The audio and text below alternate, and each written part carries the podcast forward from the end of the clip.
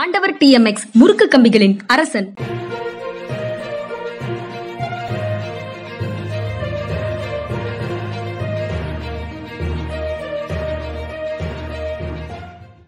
வணக்கம். இது மனிதா மனிதா அரசியல் திறனாய்வாளர் ஓய்வு பெற்ற ஐஏஎஸ் அதிகாரி திரு பாலச்சந்திரன் அவர்களின் நிகழ்ச்சிக்கு வரவேற்பதில் பெரும் மகிழ்ச்சி. வணக்கம் சார். வணக்கம்ங்க. வணக்கம். நேற்று முதலமைச்சர் பேசும்போது சில விஷயங்களை குறிப்பிட்டிருக்கிறார் சார். ஊழலை பற்றி பேசுவதற்கு பிரதமருக்கு எந்த விதமான தார்மீக உரிமையும் கிடையாது. சிஏஜி அறிக்கையால மத்திய அரசின் ஏழு திட்டங்கள்ல முறைகேடு நடந்திருப்பது அம்பலமாகி இருக்கிறது அப்படிங்கிற குற்றச்சாட்டை ஸ்டாலின் வந்து மு க ஸ்டாலின் முன்வைத்திருக்கிறார். ஒவ்வொரு இடத்துலையும் என்னென்ன மாதிரி முறைகேடுகள் நடந்தது அப்படிங்கிற பட்டியலையும் அவர் வெளியிட்டிருக்கிறாரு. நீங்க எப்படி பார்க்குறீங்க? இது ஏற்கனவே சொல்லப்பட்டதுதான். இந்த பட்டியல் வந்து ஏற்கனவே வந்துருச்சு. இவர் ரீட்ரேட் பண்ணியிருக்காரு. நம்ம விவாதத்தில் நான் திரும்ப திரும்ப சொல்லியிருக்கேன். ஊழலை பற்றி பேசுறதுக்கு இந்தியாவில் எந்த அரசியல் கட்சியுமே கட்சிக்குமே தகுதி இல்லைங்கிற நிலைமை இருக்குன்னா அதுல முதல் தகுதியின்மை உடையது பிஜேபி தான் இவங்க தான். ஊழலை பத்தி பேசவே கூடாத ஆட்கள்னா அது இவங்க தான் அது இன்னைக்கு சிஏஜி அறிக்கை மூலம் உறுதிப்படுத்தப்பட்டு விட்டது. எந்த அளவுக்கு ம- மத்தவங்களெல்லாம் பத்தி நான் ஏற்கனவே சொல்லியிருக்கேன். பிக் பாக்கெட்டுகள் என்று சந்தேகப்படுபவர்களின் பின்னால் வேட்டை நாய்களைப் போல் நீங்கள் அமலாக்கத்துறை மத்திய புலனாய்வுத்துறை வருமான வரித்துறை போன்றவற்றை அனுப்புகின்றீர்கள். ஆனால் முகமூடி கொள்ளையர்களாக உங்களால் கூறப்பட்டவர்களை நீங்கள் அருகில் வைத்துக் கொண்டிருக்கின்றீர்கள். இதுதான் பிஜேபியுடைய நிலைமை.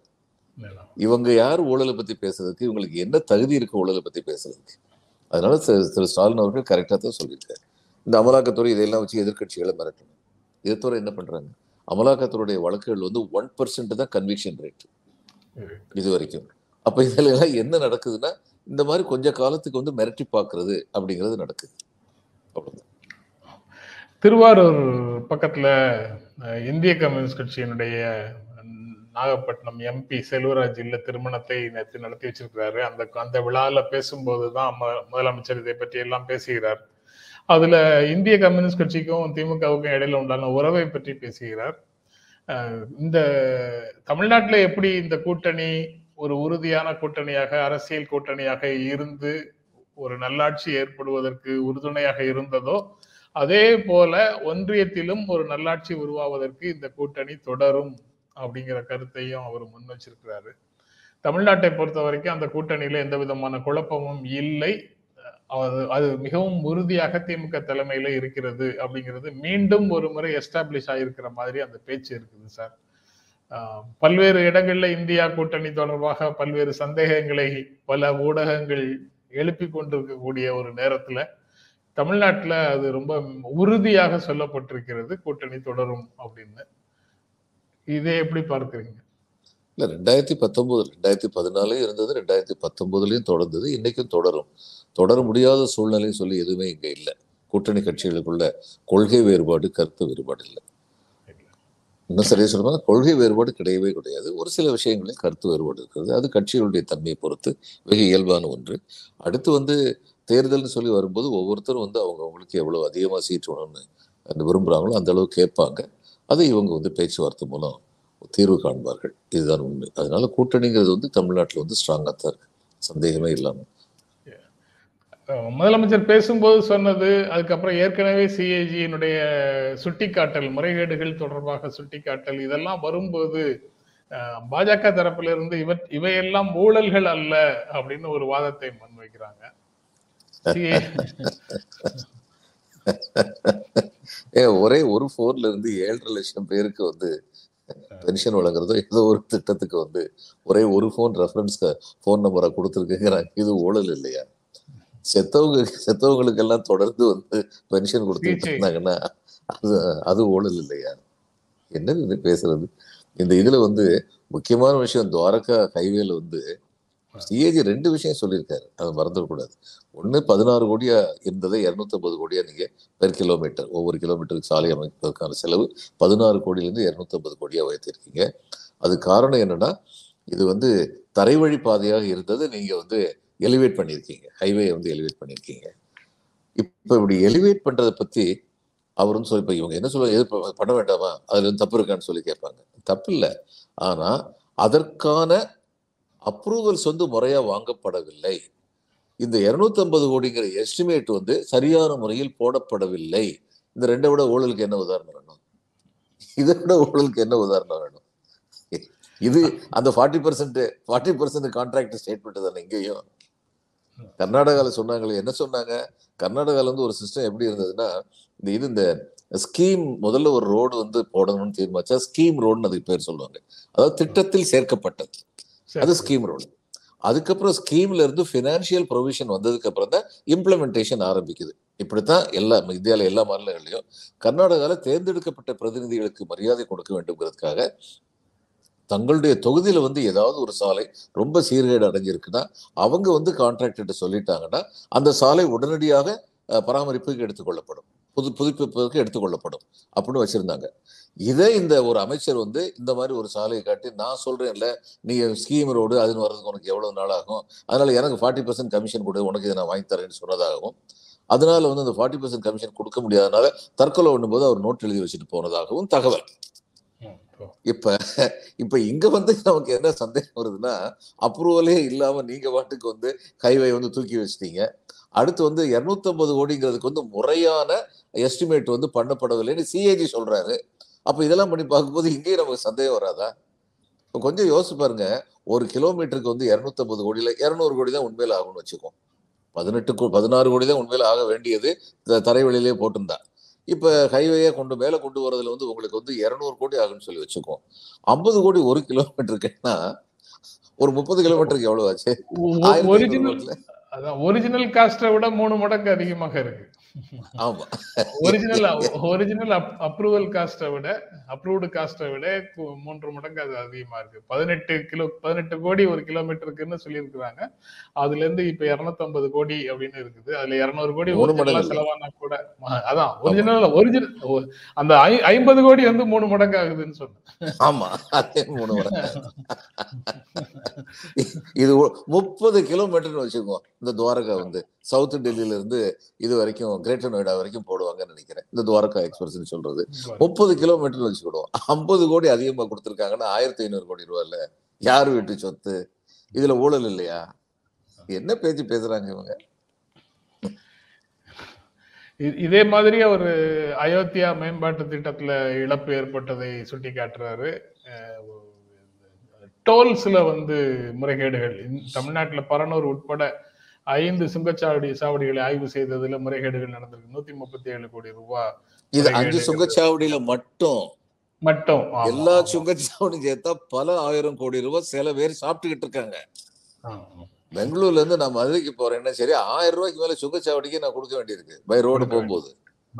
இப்ப இந்த சுங்கச்சாவடிகள் எதுக்கு முதல்ல உருவாக்கப்பட்டது அப்படின்னா இந்த சாலைகளை மேம்படுத்துவதற்காக இவங்க எல்லாம் வந்து பிரைவேட் செக்டர் வந்து ரோடு போட்டாங்கல்ல அவங்களுக்கு வந்து அந்த சாலை மேம் இந்த அந்த போட்ட பணத்துக்கு வந்து இம்மீடியட்டா வந்து காம்பன்சேஷன் வேணும் அப்படிங்கிற மாதிரியான ஒரு திட்டத்துல இதை கொண்டு வந்தாங்க. அடுத்து சாலைகள் பராமரிப்புக்கு இப்ப என்னன்னா ஒரிஜினலா சாலையை போடுறதுக்கு எவ்வளவு செலவழிச்சாங்களோ அதை விட பல மடங்கு இவங்க வசூலிச்சிட்டாங்க. வசூலிச்சாச்சு. ஆமா. இதுல வந்து காங்கிரஸையும் விட முடியாது பிஜேபி விட முடியாது. எல்லாரும் சேர்ந்து கூட்டு கொள்ளைன்னு சொல்லுவாங்களே அது மாதிரி தான் இன்னைக்கு சிஏஜி அதை அமலப்படுத்தி விட்டாரு. இவங்க வந்து ஊழல் ஊழல்னு பேசுறவங்க இவங்க காலத்துல ஊழல் இல்லாம இருந்திருக்கணும்ல? இவங்க ஏற்கனவே இருந்த ஊழல்களை எல்லாம் மிக அதிகப்படுத்தி இருக்காங்களே அதுதானே இவங்களுடைய சாதனை? ஊழல்களை அதிகப்படுத்தி இருக்கிறாங்க சில ஊழல்கள் தெரியாத அளவுக்கு லீகலைஸ் பண்ணியிருக்கிறாங்க எலக்டோரல். பாண்ட்ஸ் மூலம். இப்படி பல விஷயங்கள் இருக்கு சார். ஆனாலும் அவங்க வந்து ரொம்ப போல்டா ஊழலை ஒழிக்கிறதுக்காகவே நாங்க வந்திருக்கோம்னு சொல்றாங்க. சட்டபூர்வமாக. சட்டபூர்வமாக. சட்டபூர்வமாக ஊழலை வளர்ப்பதற்கு உதவி செய்வார்கள். சட்டபூர்வமாக இந்த நாட்டின் அரசியலமைப்பு சட்டத்தை குலைப்பதற்கு வழி செய்வார்கள். ஒரு சீஃப் எலெக்ஷன் கமிஷனர் எல்லாம் வந்து தேர்ந்தெடுக்கிற கமிட்டியில வந்து சீஃப் ஜஸ்டிஸ் ஆஃப் இந்தியாவும் இருக்கலாம் அப்படின்னு அவங்க சொன்னாங்க. எது வரைக்கும்? நீங்க ஒரு ரூல்ஸ் கொண்டு வர்ற வரைக்கும் நாங்க இருக்கிறோம் அப்படின்னு சொன்னாங்க. இவங்க ரூல்ஸ் கொண்டு வர்ற வரைக்கும் யாரையும் அப்பாயிண்ட் பண்ணல. ரூல்ஸ் கொண்டு வரும்போது சீஃப் ஜஸ்டிஸை கழட்டி விட்டாங்க. இப்போ எதிர்க்கட்சி தலைவரும் பிரதம மந்திரியும் பிரதம மந்திரியால் நியமிக்கப்படும் ஒரு அமைச்சர். அது கூட பாருங்க. வழக்கம் வந்து இந்த அப்பாயின்மெண்ட்ஸ் கமிட்டி ஆஃப் கேபினெட்னு ஒன்று இருக்கு. அதுதான் டெப்ட் செக்ரட்டரியிலிருந்து ஜாயின்ட் செக்ரட்டரியிலிருந்து கவர்மெண்ட் ஆஃப் இந்தியாவுக்கு யார் அப்பாயிண்ட் பண்ணாலும் இந்த அப்பாயின்மெண்ட்ஸ் கமிட்டி ஆஃப் கேபினெட்டுடைய அப்ரூவல் வாங்கணும். அதில் யாரெல்லாம் இருப்பாங்க? பிரைம் மினிஸ்டர் இருப்பார் ஹோம் மினிஸ்டர் இருப்பார். இவங்க ரெண்டு பேரும் பெர்மனெண்ட் மெம்பர் மூணாவது மெம்பர் வந்து இவர் வந்து பர்சனல் மினிஸ்டர் வழியாக ஃபைல் போகும். அவர் மெம்பர் இல்லை. மூணாவது மெம்பர் யார்? எந்த துறையில் வந்து நீங்கள் வந்து இணை செயலாளரையோ கூடுதல் செயலாளரையோ செயலாளரையோ நியமிக்கணும்னு நினைக்கிறீங்களோ அந்த துறையுடைய அமைச்சர் வந்து மூணாவது. பெர்மனன்ட் மெம்பர்ஸ் ரெண்டு பேர் யாரு? பிரதம மந்திரியும் உள்துறை அமைச்சரும் அதை மாற்ற முடியாது. இங்கே எப்படி இருக்கு? எலெக்ஷன் கமிஷனரை வந்து அப்பாயிண்ட் பண்றதுக்கு பிரதம மந்திரி விரும்புகின்ற சொல்லுகின்ற ஒரு அமைச்சர் வருவாராம். ஏன்? இன்னைக்கு வந்து அமித்ஷா இவர் பேச கேட்கிறாரு. நாளைக்கு வந்து கட்காரி இவர் பேச கேட்க மாட்டாரு. இப்படி என்னென்னவோ கால்குலேஷன் இருக்கா? எதுக்காக வேண்டியது அப்ப கடைசியில வந்து என்ன? ஒரு நான் சொல்றதுக்கெல்லாம் ஆமா சுவாமி போடுற ஒருத்தர் வந்து கூட்டு வந்துடுவீங்களா இதுல என்ன மு- இது இருக்கு? முறை இருக்கு? சீஃப் ஜஸ்டிஸை எதுக்காக வேண்டி ரிமூவ் பண்ணீங்க? ஏனென்றால் இப்படித்தான் the pillars of democracy will be hit hard through the process of law அதான் இப்ப நடந்துகிட்டு இருக்கு. சட்டப்பூர்வமாக இந்த நாட்டின் அரசியலமைப்பு சட்டத்தை தகர்ப்பதற்கான வழிமுறைகள் இன்று கண்டுபிடிக்கப்படுகின்றன. இது ரொம்ப ஆபத்து ஜனநாயகத்துக்கு. இந்த ஜனநாயகத்தை காக்கணும் ஜனநாயக அடிப்படையை உருவாக்கி கொடுத்திருக்கக்கூடிய இந்திய அரசமைப்பு சட்டத்தை காக்க வேண்டும் அப்படி இந்த மாதிரி நோக்கங்களுக்காக உருவாக்கப்பட்டிருக்கக்கூடிய இந்தியா கூட்டணியில மேலும் சில கட்சிகள் இணையும். ஆகஸ்ட் முப்பத்தொன்னாம் தேதியே வந்து அதற்கான ரிசல்ட் தெரியும் அப்படின்னு நிதிஷ்குமார் சொல்றாரு சார். அவர் வந்து எனக்கு தனிப்பட்ட முறையில எந்த விருப்பமும் இல்லை பிரதமராகும் ஆசை இல்லை. வலுவான ஒரு அணி எதிர்க்கட்சிகளை இணைத்து ஒரு வலுவான அணியை உருவாக்க வேண்டும் என்பது மட்டும்தான் என்னுடைய விருப்பம் அப்படின்னு சொல்றாரு. அதுலதான் அந்த பாதையில தான் நான் பயணிக்கிறேன் அப்படின்னு சொல்றாரு. மீண்டும் மீண்டும் இதை வந்து தெளிவுபடுத்தி சொல்லிக்கிட்டே இருக்கிறாரு. வேறு யாருக்கும் இந்த மாதிரி நெருக்கடிகள் இருக்கிற வேறு யாருக்கும்னா எதிர்க்கட்சி கூட்டணி கூட்டணியில் இருக்கக்கூடிய தலைவர்களை தவிர ஆளும் கூட்டணியில் இருக்கக்கூடியவர்கள் யாருக்கும் அடிக்கடி தங்களுடைய நெஞ்சை கிழித்து காட்ட வேண்டிய கட்டாயம் இருக்கிறதாக தெரியல. ஆனா இவங்க மட்டும் ராகுல் காந்தி சொல்ல வேண்டியது இருக்கு கார்கே சொல்ல வேண்டியது இருக்கு நிதிஷ்குமார் சொல்ல வேண்டியது இருக்கு. இப்படி வரிசையாக இன்னும் பல தலைவர்கள் சொல்ல வேண்டியது இருக்கு. இவர் ஏற்கனவே சொல்லிட்டாரு சரத்பவார் சரத்பவார் ஆமா. இன்னும் சில கட்சிகள் வருவதற்கான வாய்ப்பு எப்போ வரும்னா இவங்க ஏற்கனவே பிஜேபியுடைய தேர்தல் வெற்றியை பற்றி கட்சிகளுக்கு சந்தேகங்கள் வர ஆரம்பித்து விட்டன. அதில் முதல்ல சந்தேகப்பட்ட கட்சி பிஜேபி அதனால இந்த கூட்டணி அது வரைக்கும் நாங்கள் தனியாக நிற்போம். முன்னூறு பிடிப்போம் நானூறு பிடிப்போம்னு கூட்டணி கட்சிகளை பற்றியே கவலைப்படாமல் இருந்தவங்க இந்தியான்னு இந்த கூட்டணி கட்சிக்கு பேர் வச்சு பெங்களூரில் வந்த உடனே அது வர்றதுக்கு முன்னாடி பாட்னாவில் நடந்த உடனே இவங்களுக்கு வந்து அதிர் அதிர்வலைகள் ஆரம்பித்து விட்டன. அதனால தங்களுக்குன்னு சொல்லி ஒரு கூட்டணியை அது ஒன் மெம்பர் பார்ட்டியெல்லாம் அது இந்த கூட்டணியில் சேர்ந்துருக்காங்க அப்படிங்கிறது ஒரு பக்கம். இன்னொன்று என்னன்னா இந்த வாரிசு அரசியலை எதிர்க்கின்ற இவர்கள் ராம்விலாஸ் பாஸ்வானுடைய பையன் வந்து என்ன பண்றாரு? வாரிசு அரசியல் தான் பண்றாரு. அவர் தங்களுடைய கூட்டணியில் வச்சிருக்காங்க. அவருடைய தம்பி என்ன பண்றாரு? பாஸ்வானுடைய தம்பி வாரிசு அரசியல் தான் பண்றாரு. அவர் அமைச்சராகவே வச்சிருக்காங்க. அதனால சொல்லுவது எல்லாருக்கும் சுலபமாகும். சொன்னபடி நடப்பவர்கள் மிகவும் சொற்பம். அவ்வளவுதான். இப்போ என்டிஏ கூட்டணியில் இருக்கக்கூடிய கட்சிகளும் விரைவில் அணி மாறும்னு காங்கிரஸும் சொல்லியிருக்குது நிதிஷ்குமாரும் சொல்லியிருக்கிறாரு. ஆனா இந்தியா கூட்டணியில வந்து தலைவர்கள் ஒற்றுமையாக இருக்கிறார்கள். அங்கு அணி ஸ்ட்ராங் ஆகிட்டே இருக்குது. ஆனா மாநிலங்களில் சட்டமன்ற தேர்தல்கள்னு வரும்போது அந்த ஒற்றுமை நீடிக்காது அப்படிங்கிற மாதிரியான ஒரு கேம்பெயின் வந்து வேகமாக ஊடகங்கள் மூலமாக நடக்குது சார் மா- இந்தியாவில் ஒற்றுமை மாநிலங்களில் பிரிவினை அப்படின்னு ஒரு செய்தி வேகமாக பரவுது. ஏன்னா ஆம் ஆத்மி ஒரு மாநிலத்துல நாங்க எல்லா இடங்கள்லயும் போட்டியிடுவோம்னு சொன்ன சொல்றாங்க. எஸ்பி வந்து பாசிபிலிட்டிஸ் ஆஃப் கண்டெஸ்டிங் அதை ஆய்வு செய்கிறோம் எம்பியில அப்படின்னு சொல்றாங்க. இப்படி அவங்க சொல்ல சொல்ல மாநிலங்கள்ல ஒற்றுமை இல்லையா அப்படிங்கிற கேள்வியை ஊடகங்கள் முன்வைக்கின்றன.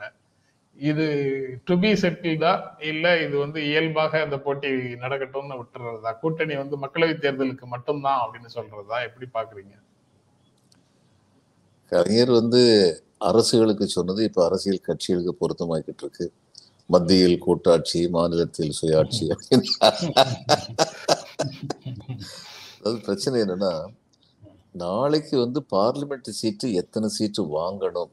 அப்படிங்கிறதுக்கு தங்களுடைய பலத்தை காட்ட வேண்டிய நிர்பந்தம் கட்சிகளுக்கு இருக்கின்றன அப்ப அந்த பலத்தை வந்து இந்த சட்டமன்ற தேர்தல்கள் மூலமா தான் காட்ட முடியும். அதுல வந்து மத்திய இவங்க இவங்க இந்த வேகத்துல வந்து இவங்க வந்து இதை விட்டுறக்கூடாது.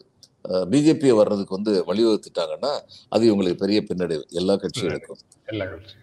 பெஸ்ட் வந்து அந்த பாசிபிலிட்டி இருக்கான்னு தெரியல. பெஸ்ட் வந்து எப்பவுமே இப்போ மத்திய பிரதேசில் வந்து எஸ்பிக்கு சில இடங்களை விட்டு கொடுக்குறது காங்கிரஸ். இந்த மாதிரி வந்து பண்ணாங்கன்னா அது நல்லா இருக்கும் ஏன்னா இவங்க ரெண்டு பேரும் இவங்க எல்லாரும் சேர்ந்திருந்தால் பிஜேபிக்கு அது மிகப்பெரிய பின்னடைவு அது பிஜேபிக்கு நல்லா தெரியும். அதனால இவங்க சேராதிருப்பதற்கு என்னென்ன முயற்சிகள் இருக்கணுமோ அத்தனை அவங்க பண்ணுவாங்க. இந்த மாநில தேர்தல்கள் வந்து அந்த ஒரு விதத்துல வந்து கவலை அளிக்கிறது என்ன? போன தடவை குஜராத்ல வந்து ஆம் ஆத்மி வந்து ஒன்பது விழுக்காடோ பதினோரு விழுக்காடோ அவங்க வந்து வாக்குகளை வாங்கிட்டு போயிட்டாங்க. அப்படி வாங்காம அந்த எதிர்க்க எதிர் எதிர்வாக்கள் எல்லாமே ஒன்றிணைந்திருந்தால் குஜராத்ல பிஜேபி ஆட்சிக்கு வந்திருக்காது. இவ்வளவு பெரிய வெற்றியை பெற்றிருக்காது. ஆட்சிக்கே வந்திருக்காது. அப்போ இதே இதை அவங்க கோவாவில் வந்து டிஎம்சி பண்ண முடியும். இந்த மாதிரி ஒவ்வொரு இடத்துலையும் வந்து ஒவ்வொரு கட்சி வந்து அது மாதிரி பண்ணிட்டு இருந்ததுன்னா அதன் மூலம் வந்து அறுவடை செய்ய போவது பிஜேபி தான். அதை இவங்க உணர்ந்துக்கிட்டாங்கன்னு நல்லது. ரொம்ப முக்கியமான இடத்துல இருக்கிறோம் அது. தொண்டர்கள் மத்திய தலைவர்களுக்கு இடையில ஒற்றுமை இருக்கு தொண்டர்கள் மத்தியில ஒற்றுமை இல்லைங்கிற கேம்பெயினும் நடக்குது. ஏன்னா பஞ்சாப்ல வந்து காங்கிரஸ் கட்சி ஆம் ஆத்மியோட கூட்டணி வேண்டாம் அப்படின்னு பஞ்சாப் மாநில காங்கிரஸ் கட்சி ஒரு குரலை எழுப்புது. டெல்லியில ஏற்கனவே அது வந்து ஏற்கனவே வந்திருக்கு. ஆக இந்த மாதிரி செய்திகள் வரும்போது அதை எப்படி ஊடகங்கள் கையாளுகின்றனங்கிறது நமக்கு சுவாரஸ்யமான தகவல் சார். ஆனா கேம்பெயின் வந்து ரொம்ப வேகமாக அது இந்தியா கூட்டணிக்கு எதிரான செய்திகளை ப- வேகமாக மக்களிடத்துல கொண்டு சேர்க்கின்றன. அதையும் பார்க்க வேண்டியதாக இருக்கு. இப்போ இப்ப பஞ்சாப்லயும் டெல்லியிலயும் இவங்க அக்ரிமெண்ட்டுக்கு வர்றது ரொம்ப சிரமம். அது அவங்க ரொம்ப பொலிட்டிக்கல் மெச்சூரிட்டி இருந்தாலும் அந்த அக்ரிமெண்ட் வராது. பொலிட்டிக்கல் மெச்சூரிட்டிங்கிறத விட எனக்கு அரவிந்த் கெஜ்ரிவால் பத்தி பயம் பொலிட்டிக்கல் எக்ஸ்பீரியன்சி அவர்கிட்ட ரொம்ப ஜாஸ்தியா உண்டு. இந்த நேரத்துல இப்படி கிளப்பி விட்டு நம்ம வந்து கொஞ்சம் நம்ம இடத்த தக்க வச்சுக்கிட்டோம்னா நாளைக்கு பிஜேபி நம்மள வந்து மரியாதையை நடத்துங்கிற எண்ணம் அவருக்கு உண்டு. அதனால அவரை கொண்டு வரணும். He's to be brought into the net. That's very important sir political maturity அப்படின்னு நீங்க சொல்லும்போது எனக்கு அதுக்கு ஒரே ஒரு பொருள் தான் சார் என் மனசுல படுது. காங்கிரஸ் விட்டு கொடுக்கணுங்கிறது மட்டும்தான் பொருளாக மனசுல ப- படுகிறது. கடந்த காலங்களில் லோங்காவாலோட அகாலி தளத்தோட அக்காடு போட்டுட்டு பஞ்சாப் அக்காடு போட்டுட்டு அந்த தேர்தலில் அகாலி தளத்தை வெற்றி பெற ஆட்சியை ஆட்சிக்கு வர அனுமதிக்கிற மாதிரி தான் காங்கிரஸ் நடந்து கொண்டது. அஸ்ஸாம் அக்காடு போட்டுட்டு ஆட்சி ஏஜிபி கேலேயே கொடுத்துடலாம் அப்படின்னு தான் ஒரு பேரளவுக்கு போட்டியிட்டார்கள் காங்கிரஸ்காரங்க. ஆனா ஆட்சியை அவங்களுக்கே கொடுத்துடலாங்கிற மனநிலையோடு ஒரு முதிர்ச்சியோடு ஒரு டேர்ம் அவங்க இருக்கட்டும் அப்போதான் அவங்களுக்கு வந்து கான்ஃபிடன்ஸ் வரும். சிஸ்டத்துக்குள்ள உண்டான கான்ஃபிடன்ஸ் வரும்னு ராஜீவ் காந்தி விட்டு கொடுத்த சம்பவங்கள் நினைவுக்கு வருது. ஸோ முதிர்ச்சின்னு பார்த்தா கடைசியில் தியாகம் செய்ய வேண்டியது வந்து காங்கிரஸாக மாறிவிடுமோ அப்படிங்கிற ஒரு கேள்வியும் அதற்குள்ள வருது. இது காங்கிரஸ் விட்டு கொடுக்குதுன்னு நான் நினைக்கல. அதாவது பணிவது மீண்டும் விழுவது மீண்டும் எழுவதற்குங்கிற மாதிரியோ பணிஞ்ச வில்லு தான் தைக்குங்கிற மாதிரியோ தான் இதை நான் பாக்குறேன் ஏன்னா இங்க விட்டு கொடுக்கறது மூலம் அவங்க வந்து மத்தியில வந்து ஆட்சியை பிடிக்க முடிஞ்சதுன்னா இந்த விட்டு கொடுத்தல் வந்து தியாகம் கிடையாது. அது வந்து ஒரு அரசியல் சாமர்த்தியம். சில சமயங்கள் அப்படிப்பட்ட விட்டு கொடுத்தல் தேவை. அதனால வந்து அவங்க தான் யோசிச்சு முடிவெடுக்கணும். அந்த காங்கிரஸ் வந்து எப்பயுமே அந்த பிக் பிரதர் ஆட்டிடியூட் இருக்குன்னு இல்லாம இருக்கும்போது கூட இருக்குன்னு சந்தேகப்படுவாங்க மத்தவங்க. அதனால கொஞ்சம் பெருந்தன்மையோடு நடக்க வேண்டியது தேவையா இருக்கு இன்னைக்கு? ஸோ அந்த ஒற்றுமையை கட்டி காக்க வேண்டிய பொறுப்பு இப்ப காங்கிரஸுக்கு தான் இருக்குங்கிற மாதிரி ஒரு தோற்றம் வருது சார். இல்ல அந்த தோற்றம் வருதுங்க. அது காரணம் சின்ன கட்சி. நீ பாருங்க பார்லிமெண்ட்ல எத்தனை சீட்டு இருக்குங்கிறத பொறுத்து தான் ஒவ்வொரு கட்சிக்கும் மரியாதை. நேஷனல் பாலிடிக்ஸ் ஆமா. அப்ப சின்ன கட்சிகள் வந்து மொத்தமே வந்து பஞ்சாப்ல வந்து ஒரு பத்து இதுல வந்து ஒரு ஏழு பதினேழு சீட் இருக்கு. எனக்கு அஷோர்டா இருக்குங்கும் போது அதுல எத்தனை முடிக்க முடியுமோ அத்தனை பிடிக்கணும்னு தான் ஆம் ஆத்மி வந்து நினைப்பாங்க. அதே மாதிரி தான் மற்றவங்களும் நினைப்பாங்க. காமன் கேண்டிடேட் அக்செப்டன்ஸுங்கிறது தாங்க அடுத்த முக்கியமான பிரச்சனை. இன்னைக்கு அதை பத்தி பேச போறோம்னு சொல்லி சொல்லியிருக்காங்க. ஒரு தலைவர் வந்து சொல்லியிருக்காரு. எத்தனை இடத்துல காமன் கேண்டிடேட் போடுறாங்களோ அட்ஜஸ்ட் பண்ணி அந்த அளவுக்கு இவங்களுடைய வெற்றி வந்து உறுதியாகும். பட் அப்ப அதுல வந்து இவங்க ஆகஸ்ட் முப்பத்தொன்னு ஒண்ணு செப்டம்பர் ஒண்ணுலயே அதை முடிவு செய்ய முடியுமா? அந்த மாதிரி உத்திகளை எல்லாம் முடிவு செய்து விட முடியுமா? முடியாது. ஆனா அதுக்கு ஒரு கமிட்டி இவங்க ஃபார்ம் பண்ணலாம். ஒரு கமிட்டி. கான்ஸ்டியூட் பண்ணலாம். அடுத்த மீட்டிங்க்கு முன்னாடி கம் வித் கான்கிரீட் ப்ரொபோசல்ஸ் அப்படின்னு அந்த கமிட்டிட்டு சொல்லலாம். அந்த அளவுக்காவது ஒரு முன்னேற்றம் இருக்கணும். முன்னேற்றம். அது கோஆர்டினேஷன் கமிட்டியை வந்து உறுதி செய்ய போகிறார் இறுதி செய்ய போகிறார்கள் அப்படிங்கிறது செய்திகளாக இருக்குது. அதை தவிர அது நடக்க போகுது இது நடக்க போகுதுன்னு ஊடகங்கள்ல செய்தி வருவது வந்து எதிர்பார்ப்பை அதிகரிக்க செய்து நடக்காம இருக்கிறத காமிச்சு அங்க வந்து கருத்து வேறுபாடுகள் இருக்குன்னு எஸ்டாப்ளிஷ் பண்றதுக்கா அப்படிங்கிற கேள்வி வருது அப்படிங்கிற கேள்வியும் வருது. எல்லா கேள்வியும் வருங்க கடைசியில. ஒற்றுமை ஒற்றுமையா பார்த்துட்டாங்கன்னா எல்லா கேள்வியும் காணாம போயிடும் ஒற்றுமையை. காமிக்கலைன்னா இந்த கேள்வி எல்லாம் திரும்ப திரும்ப எழத்தான் செய்யும்.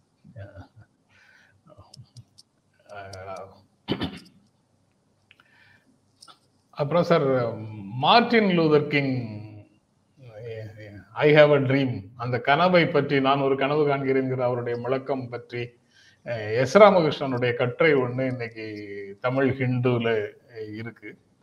அதுல அதுல சில விஷயங்களை சொல்றாரு. இன்றைய அரசியல் தலைவர்களுடைய உரைகள் பெரும்பாலும் எழுதி கொடுக்கப்படுகின்ற உரைகளாக இருக்குது அப்படின்னு சொல்றாரு.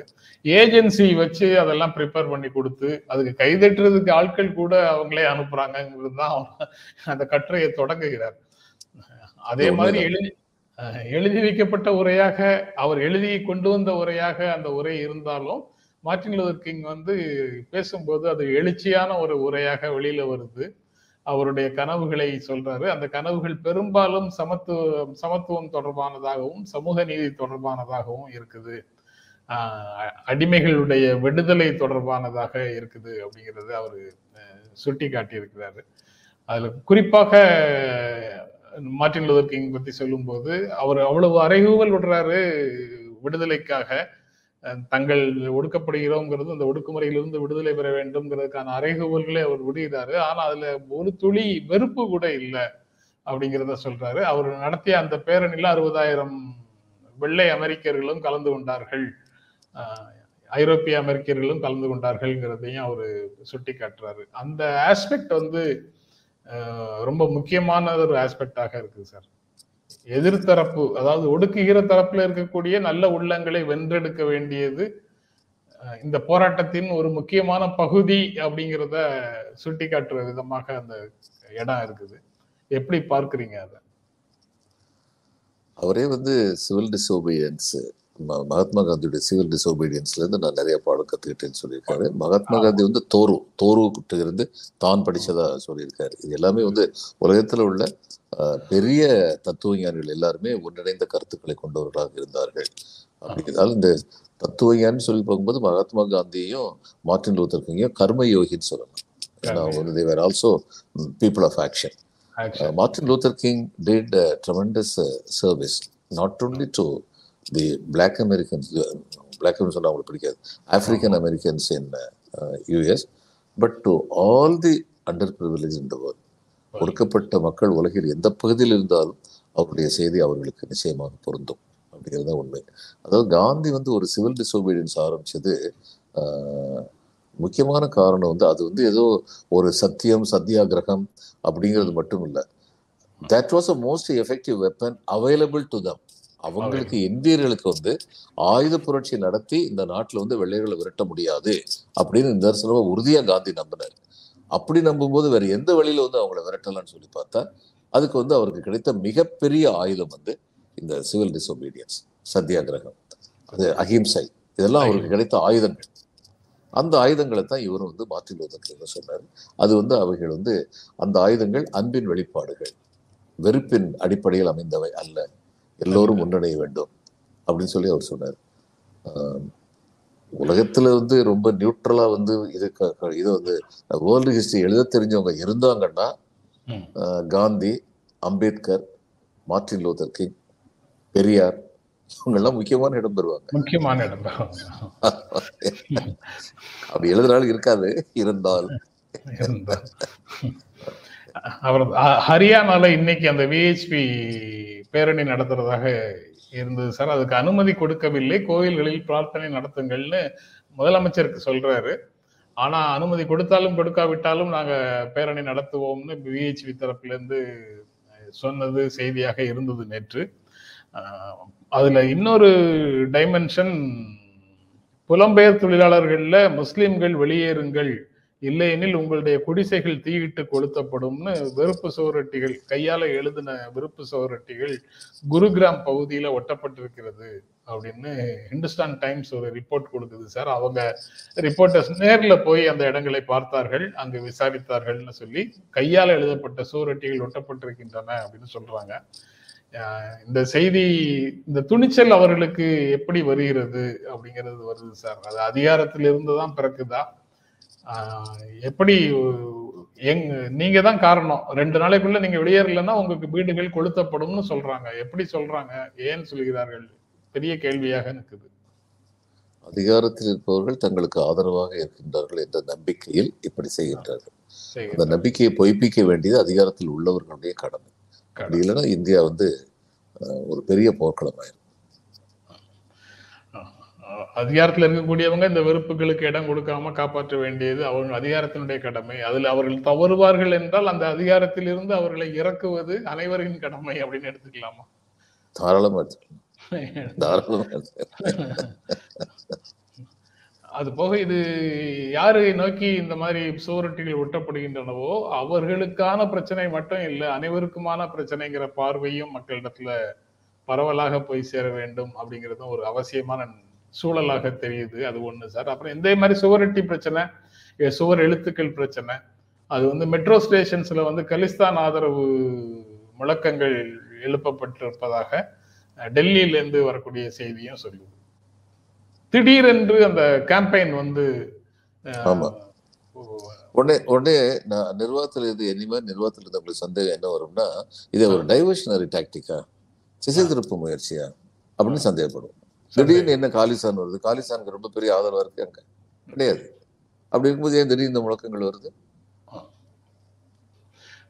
கலிஸ்தான் தொடர்ந்த பிரச்சனைகள் வரலாம் வடகிழக்குல பிரச்சனைகள் வரலாம் தமிழ்நாட்டுல பிரச்சனைகள் இல்லாத பிரச்சனைகள் இருப்பதாக தோற்றம் தர தோற்றம் தரும்படி ஏதாவது நடக்கலாம். இது எல்லாமே வந்து எதற்காகங்கிற கேள்வியை வந்து நம்ம யோசிக்க வேண்டிய இடத்துல இருக்கிறோம் அப்படிங்கிறது புரியுது.